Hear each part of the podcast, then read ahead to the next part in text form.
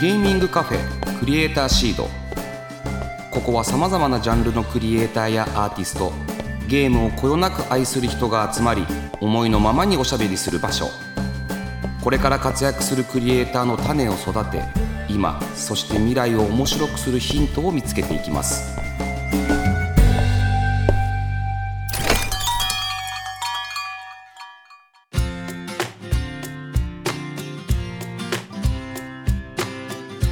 らっしゃいませ。ゲーミングカフェクリエイターシードオーナーの坂本和則です。この番組はまったりコーヒーを飲みながらゆるーくトークしていきます。ぜひお聞きのあなたも一緒にお茶を飲みながらリラックスして聞いてくださいね。はい。もうねあっという間にね6月も中旬もう梅雨ど真ん中ですよ。ずーっと雨が降ってる。雨降ってると僕スニーカーが好きなんですけどスニーカー履けないんですよね。ドクターマーチン履くんですよ。雨の時は。いいですよねあれね。はい。でそうすると靴の中が蒸れるんですごく嫌だなと思って過ごしてます。まあでもね雨用のエアフォースワンもあるんですけど濡れてもいいやつですね。まあいいか。はい。今ね6月、えーフィニックス坂本は一体どんなことをしているかと言いますともうこれからですね、えー海外イベントがまあ、コロナも明けてですねリアルに開催されるということもあり、まあ、日本も含めてですけどそういったイベントの準備に取り掛かっております。まあね、まあ、当然ながらドイツゲームスコも8月行きますしでビットサミットも7月あるんでそこも出ますし東京ゲームショウもありますよね。でね新たにね、えっと、台湾で行われるサマーゲームショーというインディーゲームイベントが、まあ、ちょうどビットサミットと非常に非常にというかもうほぼかぶってるんだけどそこにもちょっと出店しようかなと思って台湾にも行ってみようかなっていうふうに思ってます。はい。でねあのおかげさまでタイトルいろいろなタイトルのお声掛けもいただくようになってるんですけれども、まあ、ただいまで言うと、まあ、絶賛ギャースタジオコンテストの第1回目の受賞作品をどう作っていくか、まあ、どうリリースしていくかというところじゃないでしょうか。その他もいろいろあるんですけどもね。はい。あの楽しく過ごしております。でね2022年7月にスタートしたこの番組がなんと今回で50回目ということでこれねあっという間だなというふうに思いましたよ。50回やったんだと思って。まあね東京 FM もよく素人の僕にですね50回もやらしたなっていうね。まあそういったその度胸にもやっぱりね拍手を送ってなってね思ってるわけですよ。はい。ということで記念すべき50回目の今日ゲストにこの方をお招きしました。ご挨拶お願いします。はい。株式会社 FM 東京コンテンツビジネス本部ビジネスソリューション局デジタルコンテンツ部兼戦略プロデュース室戦略プロデュース部の佐藤です。よ気ろしくお願いします。持ち悪い気持ち悪いな。部署名が長くて気持ち悪かった。今。どういうことですか今の部署い名は？や僕も分かんないんですけど、はい。めちゃめちゃ長くて何してるか分かんないっていうのが。だ東京 FM さんって、はい。あのみんなが入りたい会社だと思うんですけど部署っていうと何？今で言うと大きく分けるとどんな部署があるんですか？まあ、俗にラジオを作る制作編成っていうところがあって、あとまあ営業スポンサー獲得だったりとかいうのところの名前が一応ビジネスソリューション局っていうまあ営業みたいな。はいはいはいはい。ところのデジタルの分野を、えーやっているのが、まあ、僕の部署というか、で、まあ、この佐藤さんがクリエイターシードの番組プロデューサーっていうことなんですよ、うやってると。ね、はい、えそれはデジタルスポンサーも取りに行くし、はい、でオーディのはい。ゲームタイトルを作ったり集めたりとか誘致したりとかそうですね。いうこともやられてるあんですか？のそうですね。番組を新しく立てたりとか。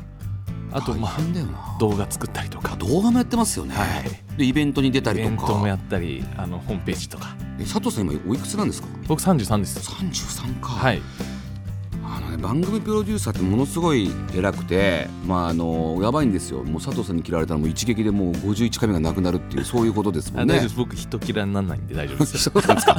はい。優しいな、今さっき聞いたんですけど、はい。佐藤さんなんかゴルフ部だったらしいですね。実はそうなんですよね。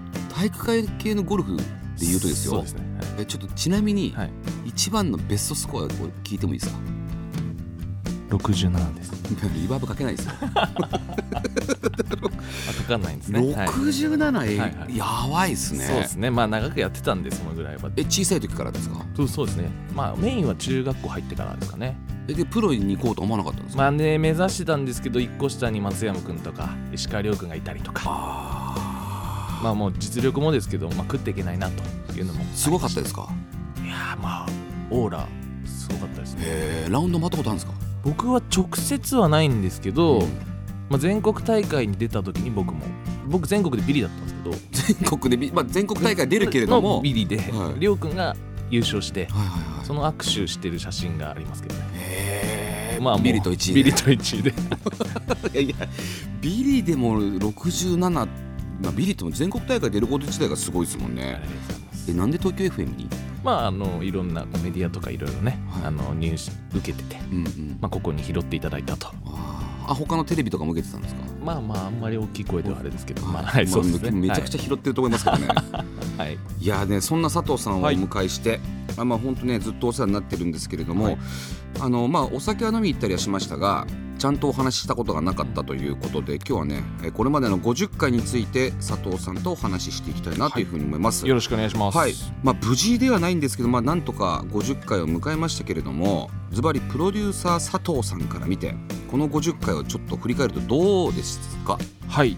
まず坂本さんありがとうございます。50回までもう続けていただいてはい。ありがとうございますと、で本当におっしゃったようにあっという間だなっていうのが感覚としてはあります。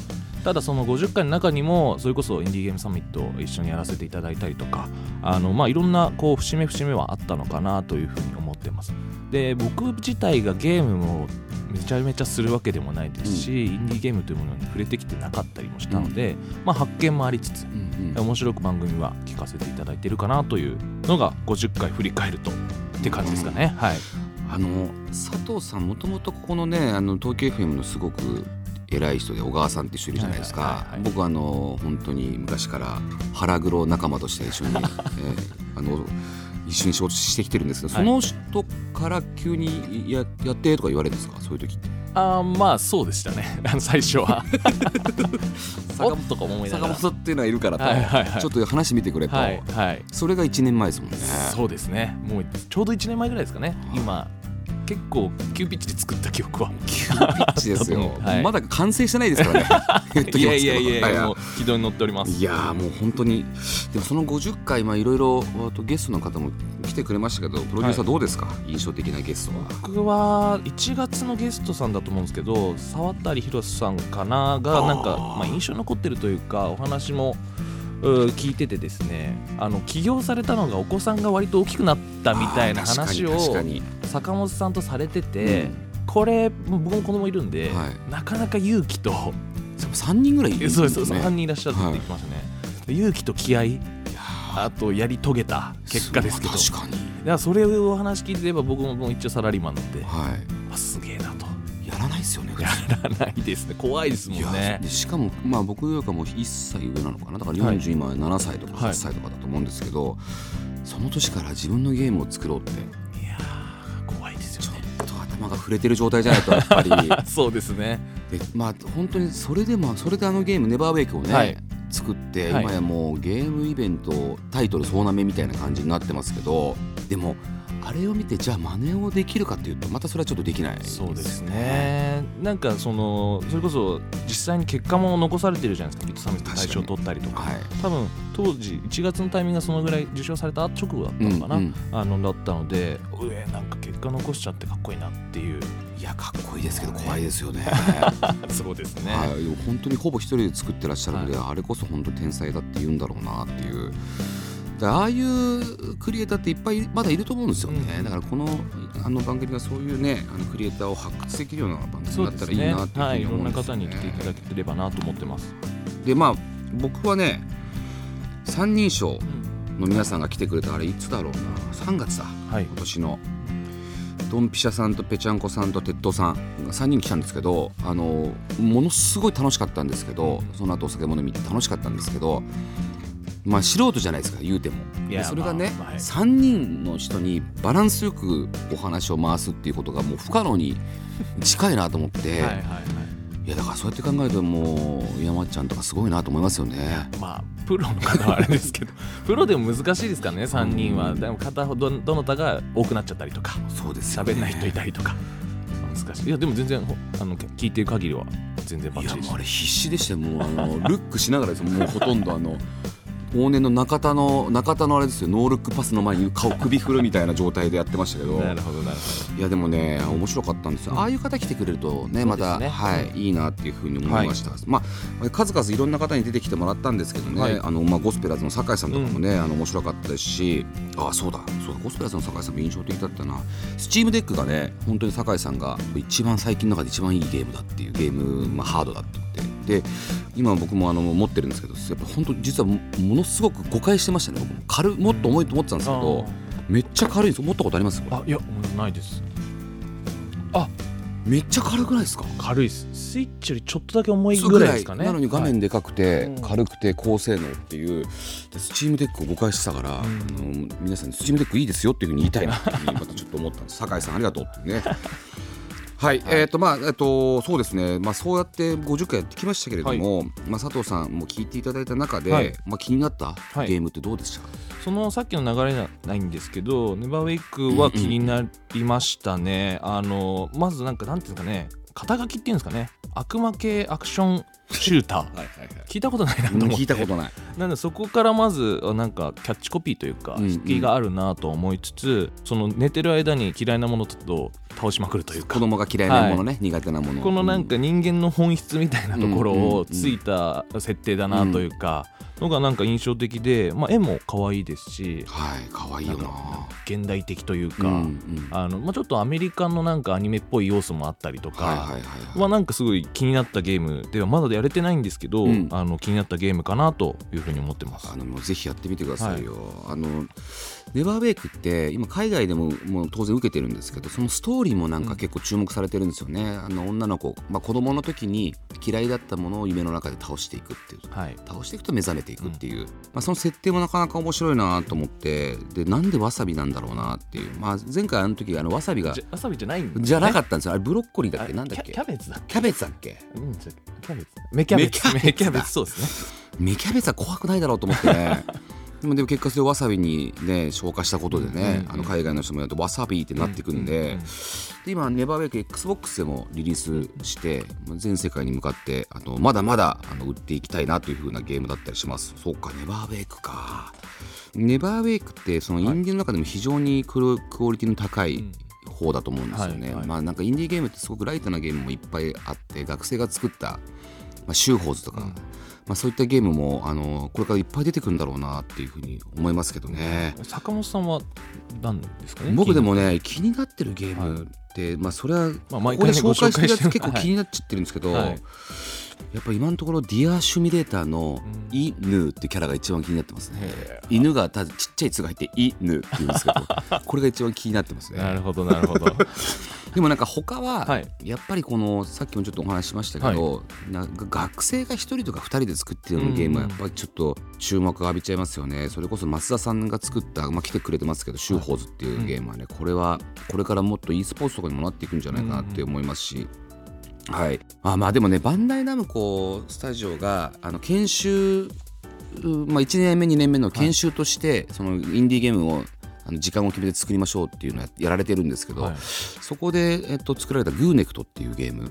これがあのめちゃくちゃ面白いですよ。へあれね日本だけしか発売してなくて、はい。かつまあまあ無料なんですけど、はい。ででもスチームで8万とか9万とか超えてるんじゃないかな。すごくないですか？研修で作ったやつが。はあしかも日本だけでスチームでその数字って、はい。まあ、あんまりいないので大ヒットなのでもうね早くねグーネクト2は作んなきゃなと思ってるんですけど。でも可能性ある業界ってことですよね。うんまあそうですね。皆さんね素人の方が作ったものが跳ねると。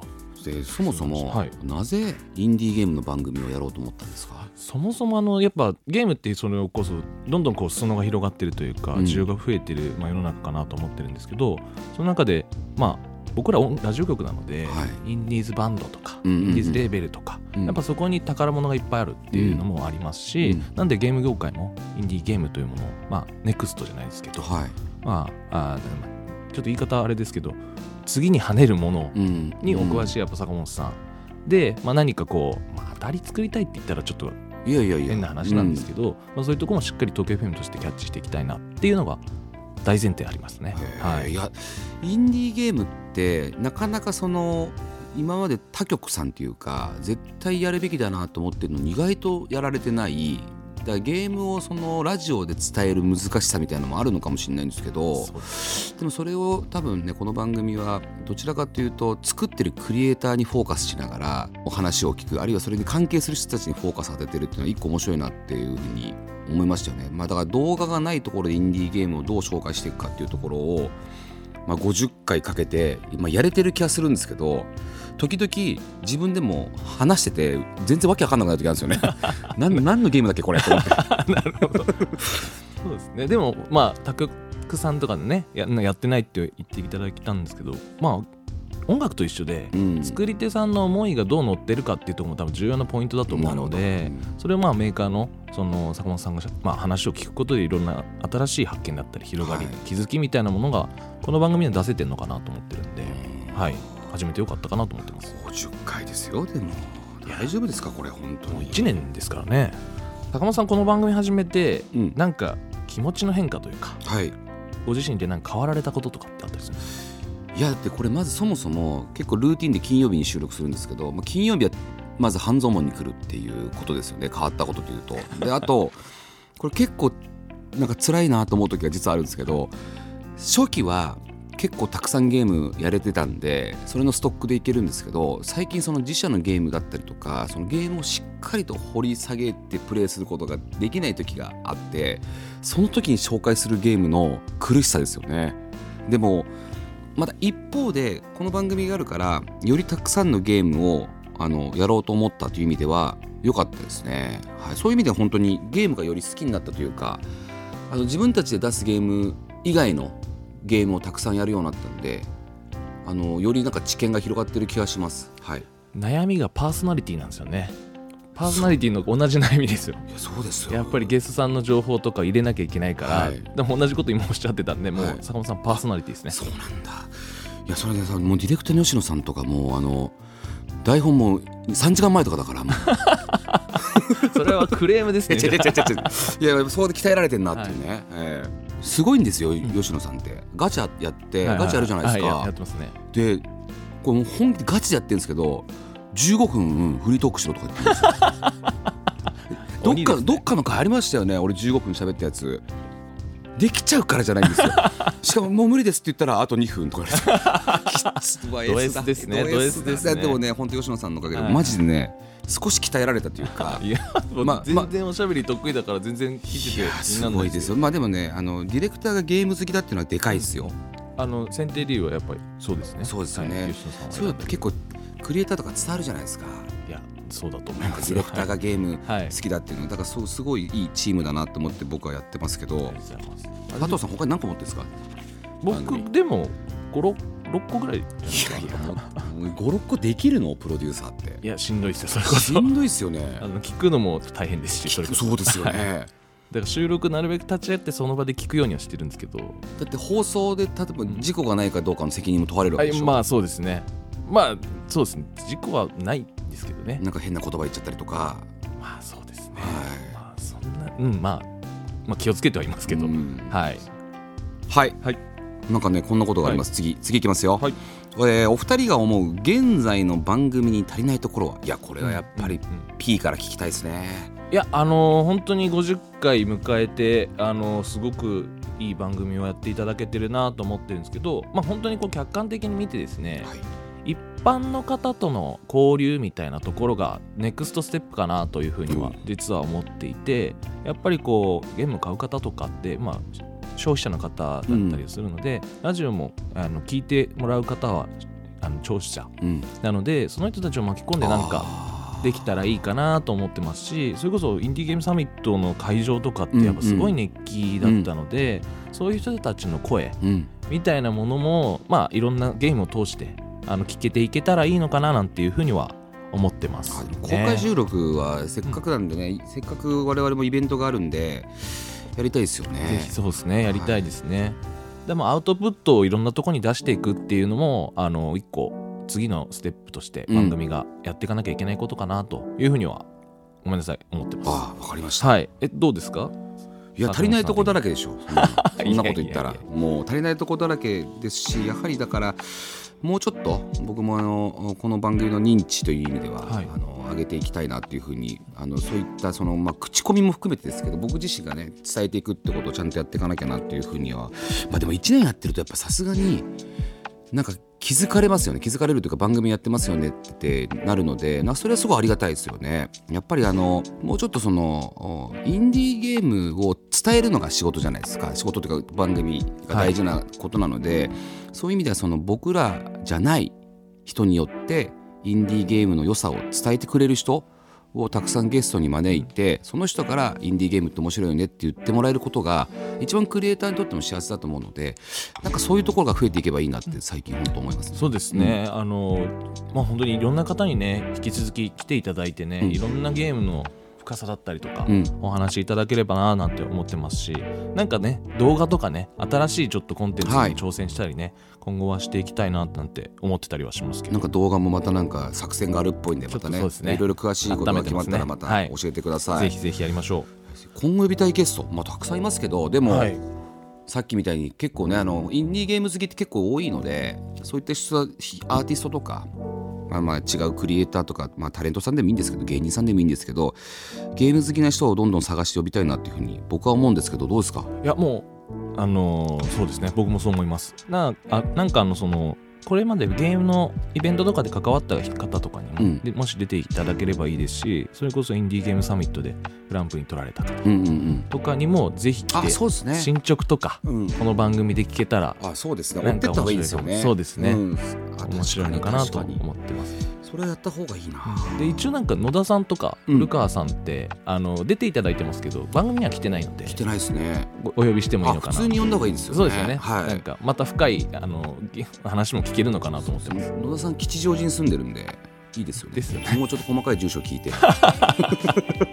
そうですね。今日吉祥寺のシェイキーズにいるらしいんですよね。ああなるほど。はい。吉まあちょっと今度吉祥寺でそういう会もやりましょう、あぜひぜはい。ひはい、やりましょうまあでもあれですよ。あのぶっちゃけトークもしたいなっていうことなんですけど、はい。もう佐藤さんから見た吉野 D はどうなんですか、そうですね。もうもう長いんでしょ？長いですすね。もう10年ぐらいになるんじゃないですかね。もう本当に2223の時から多分知ってはいる。じゃあアイドル時代からってことですか？そうですね。まだこの曲のアイドルであることは変わり間ないですけど違いないですよね。はい、はい。はい。そうです長いですね。まあ吉野ちゃんにはもう信頼を置いてますので、うんうん。あの基本的にはもう僕から言うことはないです。あなるほどね、はい。これで大丈夫ですか、もう大丈夫ですよ。吉野さん面白いの本当に。吉野さんは出た方がいいと思いますよ。もっと番組あに。ねそうですね、うん。うんうんうん。で番組あの人も結構ゲーム積む人なんで、はい。あのそのゲームを僕が苦しい時はもう吉野さんでいいと思うんですよね。その方が僕結構この前ね吉野さんから紹介してもらったゲーム速攻取りに行こうとしてますからね。だからオンエア前に取らなきゃなっていうねいつも家事と話してるんですけど。まあでもそのぐらいアンテナ高い人なんで、うん面白いですよね、でなんかすごいえそっちにも知り合いいるんだみたいな、いはい。VTuber の方とか呼んできたりするじゃないですか。そうですね、うん。そっちも強いですね、逆にそっちが強いじゃないですか、あ まあそうですね。はい、まあ、正統正統派っぽくないところもまたいいというか、そう正統派ですか正統派ではない。あですよね。多分ね。あーすいませんすいません。はい。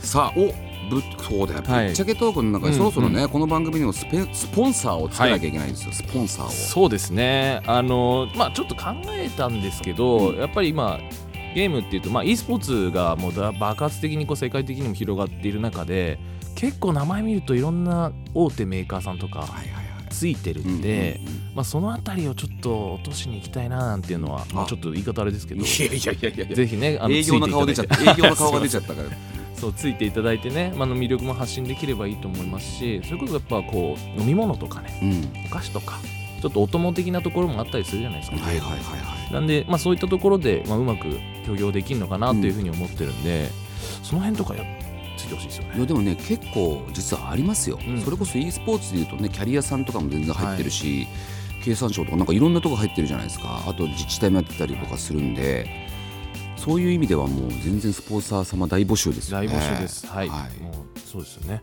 漏れなくインディーゲームサミットの登壇がついてます、ね、そうですね。いやスポンサーさんはちょっと今年はね,、そうですね。つけていこうということで、はい。僕らも動きます。はい。そこ僕から佐藤さんへのお願いしたいこと、ありますか？なんか。あいやちょっと焼肉行きましょうよ。あ 焼肉。この前のとこ美味しかったですね。美味しかったっすよ。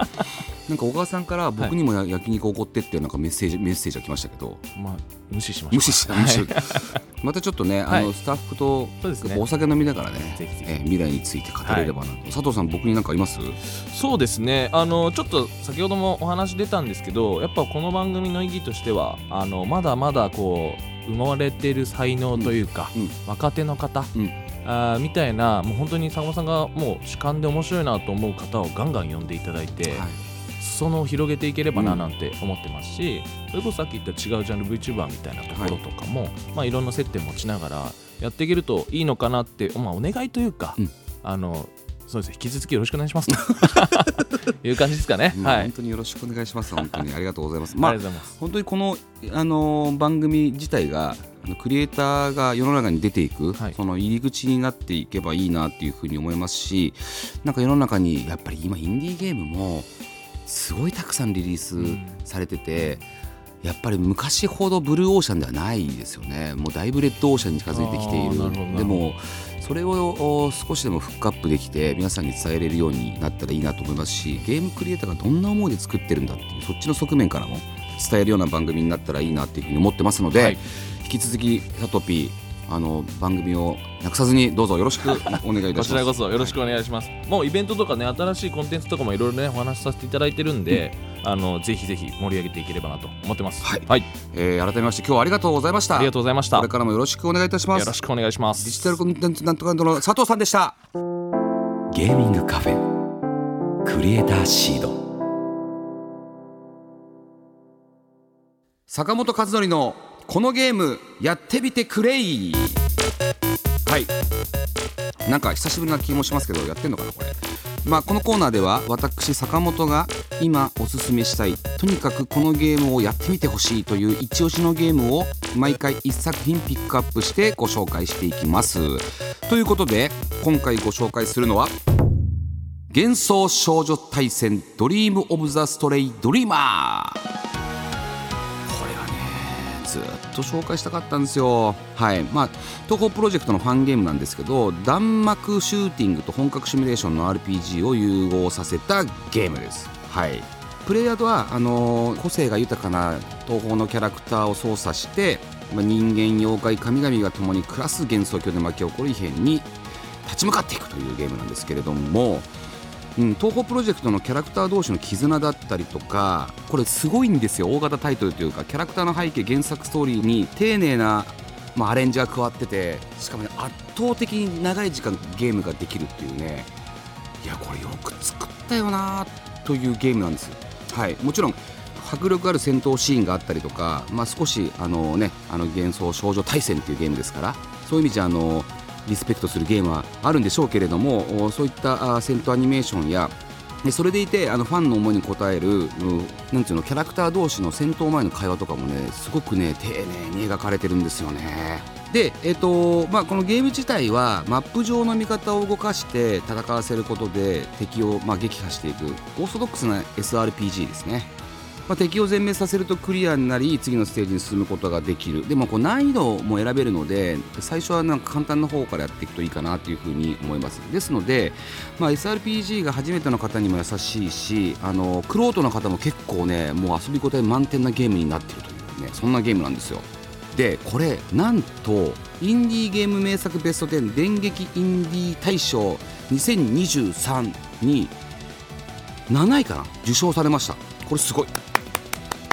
ちなみに 2D ガールオーバードーズが6位ですよ。はい。まあ、これね選ばれたらすごくクリエイターも名誉に感じるゲームのそのインディーゲームのねアワードの7位に選ばれたゲームだったりするのでしかもこれあのあれじゃないの？二次創作ゲームという意味じゃ幻想少女対戦ぐらいなんじゃないかな入ってるのが。まあそのぐらいゲームとしても面白いしあのやりごたえもあるし東宝プロジェクトファンも納得するストーリーになっている、これね作った人たちすごいなと思うんですよ。作ってるチームね全国各地に散らばっていてまあ、京都に住んでる人もいれば北海道に住んでる人もいるし九州に住んでる人もいるしバラバラでみんなであの作ってるんですよ。で北海道にいる、ね、方からねあのじゃがいもが送られてきたりとかしてねで我々そのじゃがいもをちょっと家族にとか分けたりとかしてねなんかそういうアットホームなチーム体制も結構好きなんですよね。まあねそういうチームで結構長年かけて作ったゲームなんです。ですのでね皆さんこれはね絶対にやってみて損はないと思うんでやってみてほしいなというふうに思います。気になった方ぜひプレイしてみてくださいね。以上坂本和則のこのゲームやってみてくれのコーナーでした。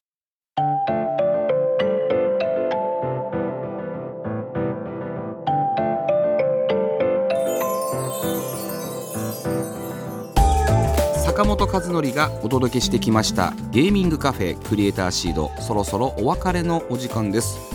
はいあっという間の50回ということでね今日番組プロデューサーの佐藤さんねゲストにお迎えしていろいろお話しさせていただきましたけどなんかね67ですってゴルフでスコア。